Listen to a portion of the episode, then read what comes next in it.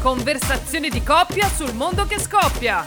Attualità, Politica antifascismo e unicorni. in compagnia di Giorgia, che sono io. e Giulia, che sono io.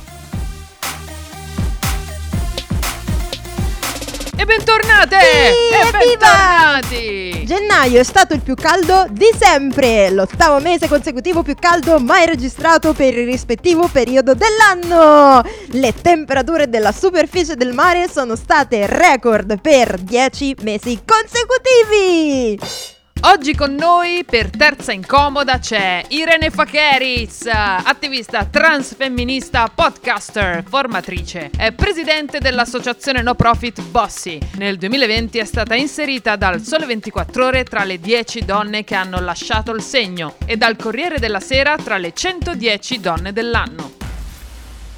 Di cosa vuoi conversare questa settimana? Allora, il totale delle iscrizioni alle classi prime delle scuole superiori per l'anno 2024-2025 è stato di 468.750 personcine. Quale di queste si sono iscritte al liceo del Made in Italy? Quali? Ti devo dire nome e cognome? Se sai anche i nomi, adesso non li facciamo, sono minorenni, però No, non lo so.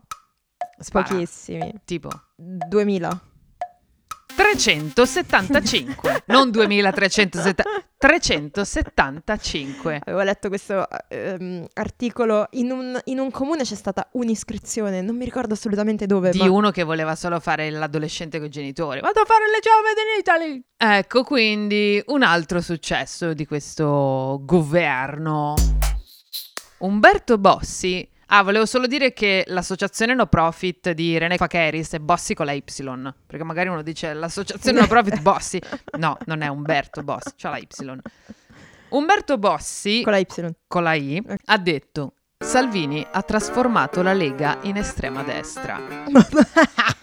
Cioè, tu dimmi, chi di, di noi si sarebbe mai potuto immaginare che Bossi, Umberto Bossi, fosse il moderato? Probabilmente nella sua mente è proprio un altro campionato. Cioè l'autonomia non si mh, radica in una destra o sinistra, è un- un'altra cosa. Tra l'altro aveva continuato poi dicendo una roba tipo l'ha trasformata in estrema destra e quel posto è già occupato, cioè c'è già Fratelli d'Italia. Quindi adesso che la Lega si è sovrapposta a Fratelli d'Italia c'è un vuoto di elettorato che vuole Che tanto essere... prende Renzi. Ma a proposito di Matteo Salvini, una persona che non rispetta gli amici a quattro zampe è la vera bestia. Giù le mani. Quanto è boomer, a di là di tutto?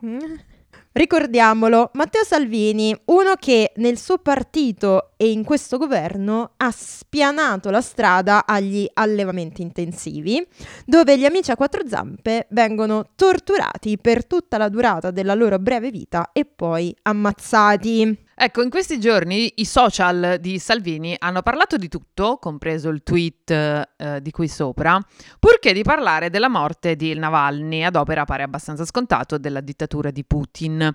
Piuttosto che parlare delle marachelle del suo amico Vladimiro, ha parlato veramente della qualsiasi. E alla fine talmente gli hanno rotto le balle che ha dovuto dire qualcosa e ha detto ovviamente l'unica cosa che non avrebbe dovuto dire. Capisco le dichiarazioni della moglie, ma non sappiamo quello che è successo. La chiarezza la fanno i medici, i giudici, non la facciamo noi.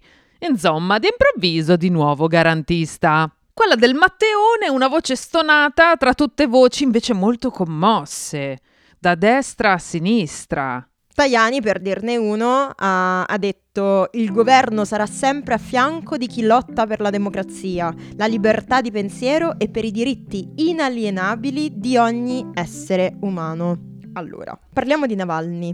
Mm. Ti va? Sì, certo. Eh, Dici, farei altro nella vita, Sì, però, però eh, siamo qua sedute a registrare. Ok. Allora, Navalny era un estremista di destra, Mhm. Un suprematista bianco vicino a fronde neonaziste, razziste e islamofobe e anche antisemite. Per non farsi mancare nulla. Come ci ricorda Benedetta Sabene, H non mi piaci su Instagram, Navalny era uno che paragonava i musulmani del Caucaso a degli scarafaggi, i lavoratori immigrati a carie da estirpare, con tanto di video satirico in cui lui vestito da dentista li faceva scomparire. Un simpaticone praticamente. Quindi, ovviamente, come stavi per dire tu, il fatto che lui fosse un suprematista e una sfumatura del male abbastanza notevole, questo chiaramente non giustifica in alcun modo l'uccisione da parte del, del dittatore Putin, che tra l'altro in queste ore ancora non ha restituito il corpo di Navalny alla famiglia, chissà perché che...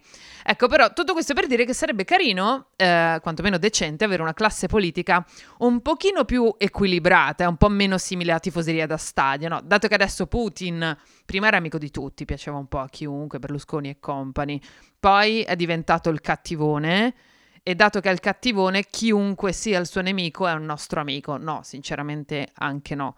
La, la parola Navalny con diritti civili vicino fa un po' ribrezzo. Tra l'altro, ripensando alla dichiarazione di Tajani, il governo sarà sempre a fianco di chi lotta per la democrazia, la libertà di pensiero e per i diritti inalienabili di ogni essere umano. Eh no. Ne parliamo dopo, ma Palestina? In tutto questo, alcune persone che stavano deponendo dei fiori ad un presidio in ricordo di Navalny sono state schedate. Perché lo stavano facendo con il braccio piegato. La scorsa settimana c'è stata una manifestazione di circa 300 sindaci e sindache provenienti da città del sud contro l'autonomia differenziata che, sappiamo bene, darebbe più privilegi a chi ne ha già e meno sussidi statali a chi ne ha di meno. Giusto? Ebbene, il ministro per il sud Raffaele Fittipaldi non ha voluto incontrare De Luca, portavoce della manifestazione, e Giorgia Meloni ha commentato dicendo pensi a lavorare anziché fare manifestazioni. Questa cosa che le manifestazioni sono antilavoro. Sono male, sì, sì, sì. una cosa La che perdita di la tempo. perdita di tempo è sempre molto fascista, vabbè. Veramente assai. De Luca, credendo di non essere ripreso, ha detto ma è tollerabile questo atteggiamento così? Centinaia di sindaci che stanno qua, che non hanno i soldi per l'ordinaria amministrazione, lavora. Lavora tu. Stronza. E da lì poi, tra l'altro, ah, deve dimettersi. Per carità, non è una gran figura. No, non eh, è assolutamente fa, una gran figura. Per quanto non fosse in un incontro istituzionale, non, non è assolutamente lecito dire una cosa simile. Se si dovesse mai dimettere per questo motivo qui, veramente dobbiamo... Statue.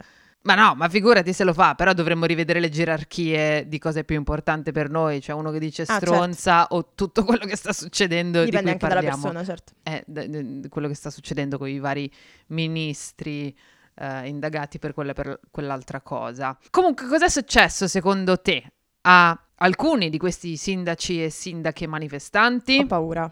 Sono stati fermati nei bus verso Roma e identificati pur anche loro. Mamma mia. Ragazzi, se non ci vedete No, questo, questo profumino di dittatura, io non so come ce lo possiate. Sembra veramente leggere il sussidiario della scuola, del, del liceo, con l'inizio di una persecuzione, di una dittatura. Cioè, proprio Mhm.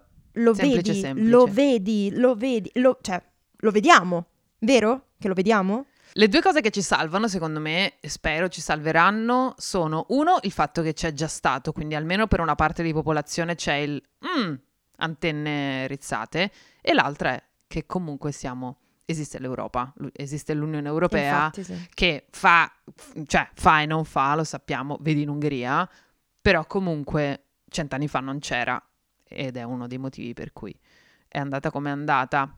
Comunque poi c'è stato l'idolo di questa giornata che io non conoscevo, quindi veramente una mancanza mia, Gianfranco Rotondi di Democrazia Cristiana con Rotondi, Eh che ha detto marcia su Roma, assalto a Palazzo Chigi, insulti alla polizia e stronza al premier eletto democraticamente. Il fascismo è dove cercarlo, a sinistra come un secolo fa. Che vuol dire come un secolo fa? Eh, che era di sinistra Mussolini. Que- questa è al di sopra di qualsiasi idea di satira. Il telegiornale del patriota, di tutte le notizie un fascio. Con il Regno Meloni, boom di controlli ed identificazioni di cittadini da parte della polizia. Nel 2021 col governo Draghi erano state 20 milioni di meno. Ma che fascismo! Vengono solo chiesti i documenti. È un modo come un altro per conoscere nuove persone. L'anno prossimo intendiamo approfondire ancora di più queste nuove relazioni ed esplorare anche le scelte dentro la cabina elettorale. La ministra per l'uguaglianza sociale di Israele ha dichiarato sono orgogliosa delle rovine di Gaza, dobbiamo distruggerli fino al midollo. Il nostro imperatore Giorgia X Meloni commenta tutti dicono che Israele sia una democrazia. Se questa è democrazia, allora comincia a piacere anche a me. Per la terza volta dopo il 7 ottobre, gli Stati Uniti hanno messo il veto a una risoluzione ONU che chiedeva un immediato cessate il fuoco a Gaza e il rilascio di tutti gli ostaggi. Biden commenta. Stanno proprio esagerando gli israeliani. L'unica soluzione è dirgli a muso duro di continuare a fare esattamente quello che stanno facendo. Marco Nonno è il nuovo coordinatore di Fratelli d'Italia a Napoli. Si dice che sia stato scelto perché tra i più educati. Ha infatti detto Giorgia Melux. Saluta sempre. Nel frattempo che noi ci svegliamo, mangiamo, ci laviamo, il genocidio in Palestina prosegue indisturbato. Membri della più grande democrazia del Medio Oriente organizzano rave party con DJ, balli e feste per bloccare i camion di aiuti umanitari diretti nella striscia di Gaza. Non sto esagerando, ci sono i video e è di qualche ora fa la pubblicazione del United Nations of Human Rights in merito alle violenze su donne e bambine da parte delle truppe israeliane. Lo potete facilmente trovare su internet, noi ora non entreremo nei dettagli perché, perché sono devastantemente macabri, ma siamo sicuri che con un minimo di razionalità e togliendosi anche un po' queste fette di privilegio dagli occhi, quindi con un po' di lucidità, chiunque possa bene immaginare di cosa si possa parlare. Sta accadendo tutto ciò nel nostro tempo, nella nostra epoca. E nel frattempo l'Egitto sta costruendo un muro al confine con la striscia, quindi sotto Rafa, dove adesso ci sono più di un milione e mezzo di persone stipate in un fazzoletto di terra, senza cibo, senza acqua, senza cure mediche, con bambine e bambini, ricordiamolo, a cui vengono quotidianamente amputati gli arti senza anestesia. La Corte di Cassazione ha emesso una sentenza storica. Ha condannato un comandante che riconsegnò un gommone precario alla Guardia Costiera libica, definendo che la Libia non può essere considerata un porto sicuro. Eh, è una sentenza storica, meraviglioso sia arrivata. Mi viene da dire, eh, non, non sono dei decenni che le ONG lo dicono portando delle prove? Diciamo che vedremo se e come questa sentenza modificherà qualcosa nella criminale politica del nostro attuale governo. Tutto il mondo è paese. Le notizie dall'estero che fanno schifo quanto le nostre. L'ex direttore dell'Ufficio federale per la protezione della Costituzione, Hans-Georg Massen, licenziato dopo essere stato accusato di aver distolto lo sguardo dalla minaccia rappresentata dall'estrema destra, ha fondato un nuovo partito di destra. Tra l'altro probabilmente l'hanno accusato di aver distolto lo sguardo, perché lui cioè, lo stava girando perché già stava costruendo. Già stava facendo il suo partito di destra. Che bello. Una buona notizia, vi prego. Ma ci sono alcune buone notizie. Ah, questa settimana Incroyable. Sì. Nel suo processo per frode, Trump è stato condannato a pagare 354 milioni, quasi quanto gli studenti che si sono iscritti al liceo Made in Italy, più o meno. 354 milioni di dollari e al divieto di affari per tre anni nello stato di New York per aver gonfiato gli asset della holding di famiglia. Gli asset della holding di famiglia. Sembri un po' tu quando dici dobbiamo schedulare un meeting. Non l'ho mai detto schedulare un meeting, sì, non l'ho sì. mai detto. Devi sortare. Sortare l'ho detto. to sort, per capirci, eh. eh cos'è ordinare. Sì. Mm, ok. Continuiamo a parlare di Donald. Ricordiamo anche l'altra condanna di Donald di poco tempo fa. L'ex presidente dovrà risarcire la scrittrice Jean Carroll con 83,3 milioni di dollari per averla diffamata, negando nel 2019, quando era ancora alla Casa Bianca, un'aggressione sessuale di circa 30 anni fa in un grande magazzino di New York, dove dovrebbe anche saltarci all'occhio che c'è stata questa aggressione sessuale 30 anni fa. E ancora, il 25 marzo poi comincerà un altro processo. Ho visto una locandina bellissima di un programma satirico eh, americano che faceva una locandina tipo tournée con tutte le date e i luoghi in cui lui verrà processato, tutto con colori pop, molto carino. Il 25 marzo, dicevamo, comincerà un altro processo per la falsificazione di documenti aziendali allo scopo di comprare il silenzio della pornoattrice Stormy Daniels e di una modella della rivista Playboy con le quali avrebbe avuto relazioni extraconiugali durante la campagna elettorale del 2016. Il caso Daniels, leggiamo da Open, è legato al presunto pagamento di 130.000 dollari alla pornostar che l'ex tycoon avrebbe fatto circa otto anni fa tramite il suo ex avvocato Michael Cohen, che anticipò i soldi di tasca propria per convincerla a non divulgare i fatti sul rapporto sessuale avuto con lui dieci anni prima. I pagamenti furono registrati come spese aziendali. Eh, è una spesa a bilancio la metti ah, così. Quindi con IVA, immagino. e ancora, Trump è diventato il primo ex presidente della storia degli Stati Uniti ad essere incriminato anche per reati federali. Al termine del suo mandato ha infatti sottratto documenti riservati e coperti da vincolo di segretezza dalla Casa Bianca. Bianca. Nella sua villa in Florida l'FBI ha trovato oltre 300 carte segrete relative anche alla difesa militare di altri paesi. E tra l'altro tutte queste 300 carte segrete avevano un disegnino di Penny. Ah sì, in vabbè, alto, lui quello probabilmente capisce, sì, faceva gli disegnini così. E ancora, altro processo. Trump è accusato di aver tentato di sovvertire i risultati ufficiali delle presidenziali in Georgia nel 2020. E ancora, Eh. forse la cosa più importante, il 5 marzo i giudici della Corte Suprema federale dovranno pronunciarsi in merito alla potenziale ineleggibilità di Trump in base alla sezione 3 del quattordicesimo emendamento della Costituzione che estromette dalle cariche pubbliche i funzionari coinvolti in insurrezioni o rivolte, citando proprio, contro la Costituzione americana dopo aver prestato giuramento. Ovviamente si parla dell'assalto a Capitol Hill. Come già dicevamo però qualche puntata fa, non siamo molto ottimiste sulla Mm-mm. pronuncia dei giudici, essendo 6 su 9 conservatori. Ecco, praticamente come sempre quando c'è Trump le buone notizie finiscono sempre in tristezza. Tipo Remida, ma della cacca. Un'altra buona notizia. Oi! La Grecia ha approvato i matrimoni egualitari. Tiè. E la notizia, secondo me, legata a questa bella uguale, perché l'approvazione dei matrimoni egualitari non credo ci sia qualcosa di più bello, ma bella uguale è il fatto che in Grecia ci sia la destra. Sì, sì. Quindi questa è una buona notizia. Il fatto che una destra possa approvare matrimoni egualitari è la dimostrazione del fatto che i matrimoni egualitari non sono un appannaggio di una fazione politica o Già. partitica, sono dei diritti umani.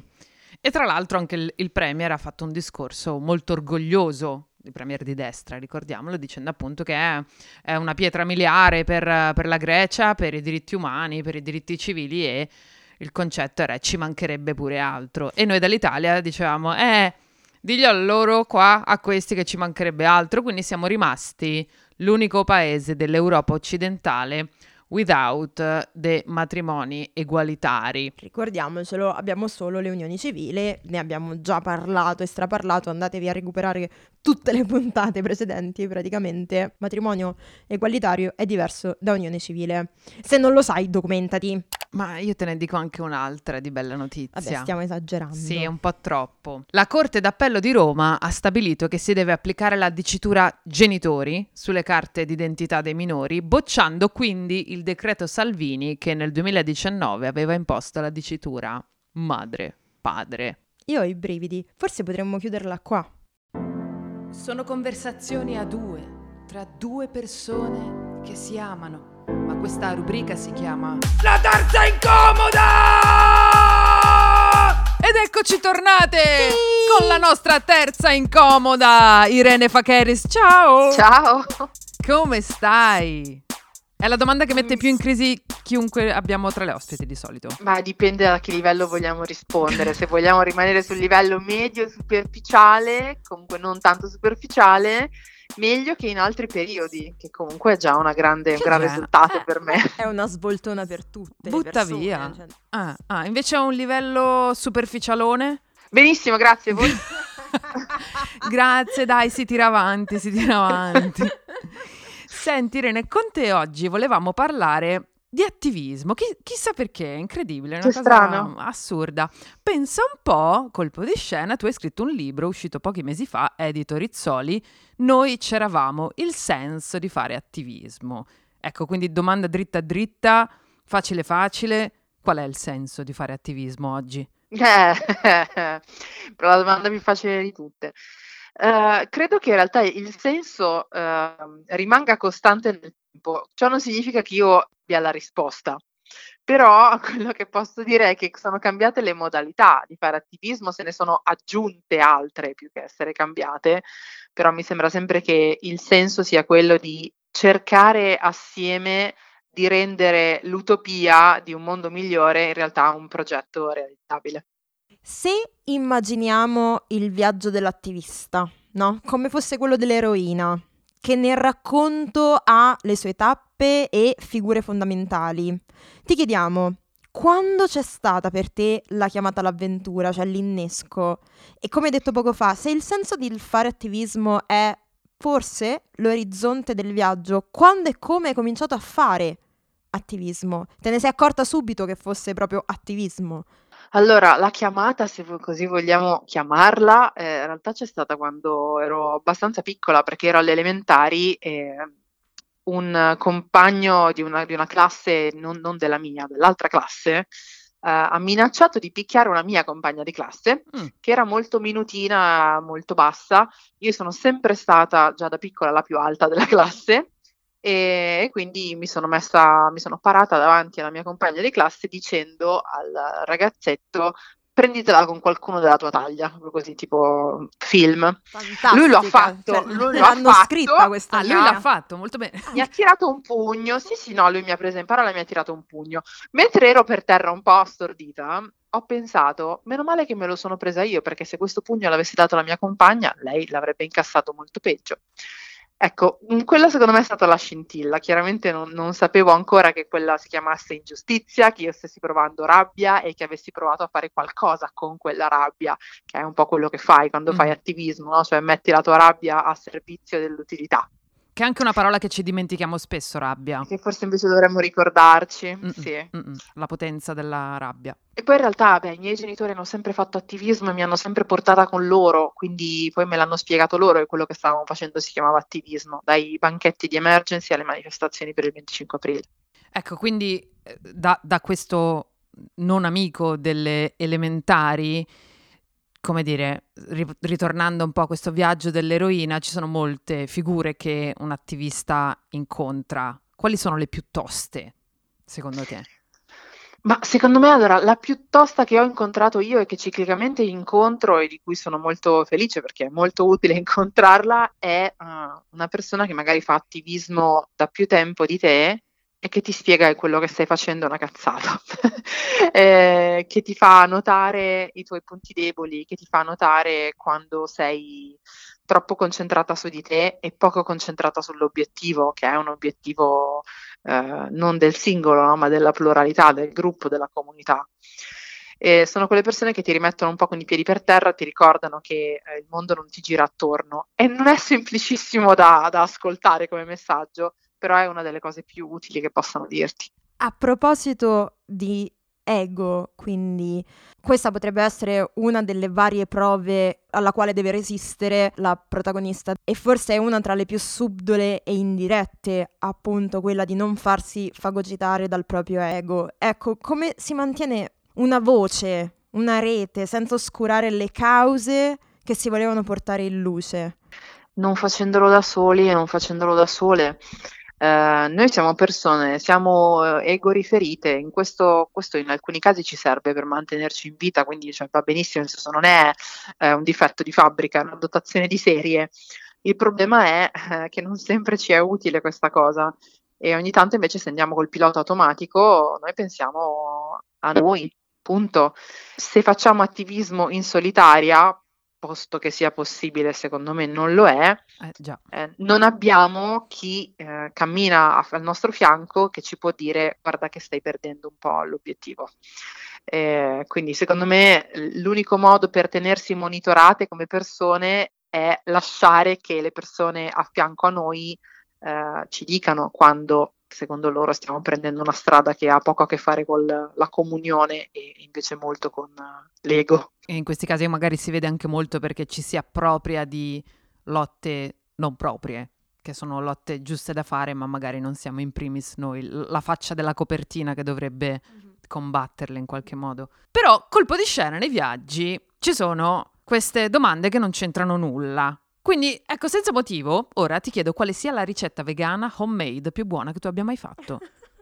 Allora, eh, qui io rispondo con una facilità incredibile perché eh, l'ho fatta una volta, mi è riuscita bene e l'ho rifatta tipo altre 50 volte, quindi adesso è il mio piatto ed è eh, la carbonara veg, che è una ricetta di eh, cucina botanica che ho rivisitato veramente troppo. Cioè, come, semplicemente come, io, come? io semplicemente il, il, mio tofu io lo taglio in in parti molto più piccole, ecco, non so se si possa dire rivisitata, è esattamente come la, la ricetta di Carlotta Perego, tranne che io il tofu lo taglio a parti piccole, piccole, piccole, così eh, sembra ancora di più eh, pancetta, ma ovviamente non lo è. Piace a tutti, eh, anche a persone onnivore, e di solito quando la faccio nessuno fa la battutina buono, mancano solo tre cose, eh, pecorino, guanciale e l'uovo, no? Quella cosa lì. Che poi quanto sono simpatiche quando, quando fanno queste battute, quanta simpatia c'è. eh, sempre parlando di rabbia, quelli sono momenti in cui la mia devo tenerla un po' sotto controllo. Ok, dopo questo torniamo alle vicissitudini dell'attivista, anche se fare propaganda vegan è sempre un bell'attivismo. Um, noi abbiamo ascoltato il tuo intervento al podcast di Dalila Bagnuli, Sono piena, che peraltro consigliamo. E alla domanda di che cosa sei piena, tu hai risposto di tutte quelle persone che si fanno bastare il loro essere in buona fede. Ecco, a parte il tatuaggio che ci faremo con questa frase. Tutta la coscia per sì. lungo. Ti va di argomentare un po'? Ma allora, posto che ci sono moltissime persone in buona fede e che magari non si rendono conto degli sbagli che fanno, del, di quanto loro, i loro comportamenti possano essere problematici possano nuocere ad altre persone.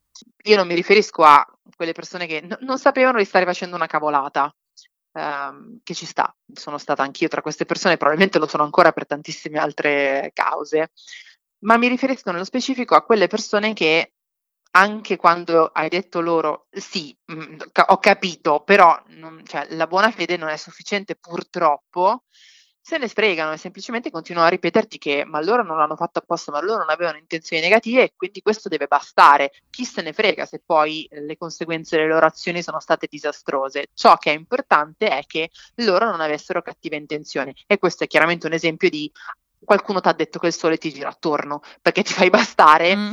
eh, quello che avresti voluto fare tu. Eh, il problema è che l'intenzione e l'effetto prodotto non sempre coincidono. Quando non coincidono, tu dovresti occuparti dell'effetto che hai prodotto, anche se non avresti mai voluto produrre quell'effetto. E qui c'è sempre, ne abbiamo parlato nella scorsa puntata, quel demone, secondo me, che si chiama orgoglio. Che quando qualcuno ti risponde così eh, è difficile mettersi in crisi perché il tuo orgoglio, ma io non volevo fare nulla di, di male, perché me lo fai notare. Comunque ci sono anche persone, abbiamo detto, positive, se no probabilmente fare attivismo sarebbe mm, impossibile all'interno del, di questo percorso e quindi ti chiedo quali figure, quali persone quindi ti regala l'esporti così tanto? Beh, eh, sicuramente la, la, sorellanza che deriva dal, dallo stare assieme a quelle altre persone che fanno le manifestazioni con me, che mi tengono la mano quando abbiamo paura, eh, che discutono con me delle questioni, che mi sentono urlare e comprendono le mie grida, eh, che io ascolto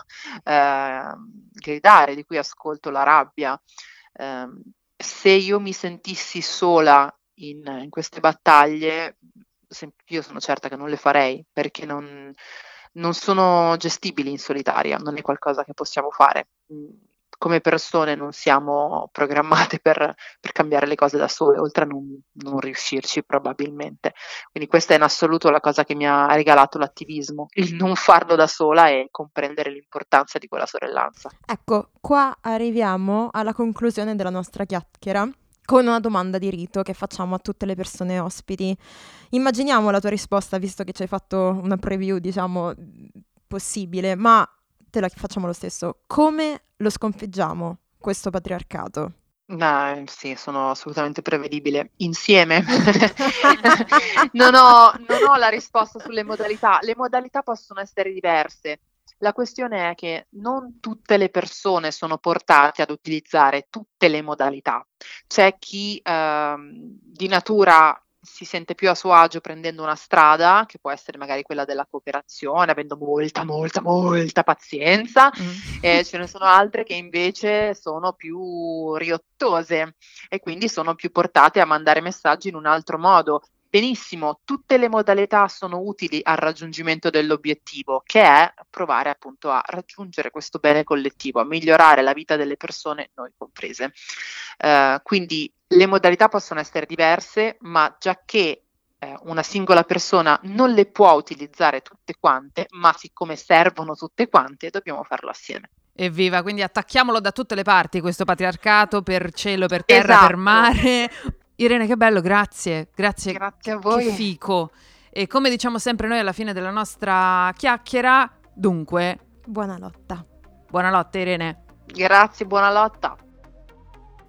E quindi magari ognuno di noi può cominciare a pensare a cosa concretamente possa fare per sfidare questo patriarcato, sapendo che, e speriamo che questo podcast ve ne dia dimostrazione, c'è una rete che sorregge tutte le lotte. Quindi non sentitevi sole e combattete. Perché, come dice sempre Giorgia, una persona davanti al muro è solo una persona davanti al muro, due persone davanti al muro sono l'inizio di una rivoluzione. Non è mia, ma è bellissima. Buona lotta. Questa era una delle conversazioni di coppia sul mondo che scoppia. Se volete potete fare un salto sulle nostre pagine social per vedere nuovi contenuti e proporre argomenti per le future chiacchierate insieme. Grazie per averci ascoltato e alla prossima.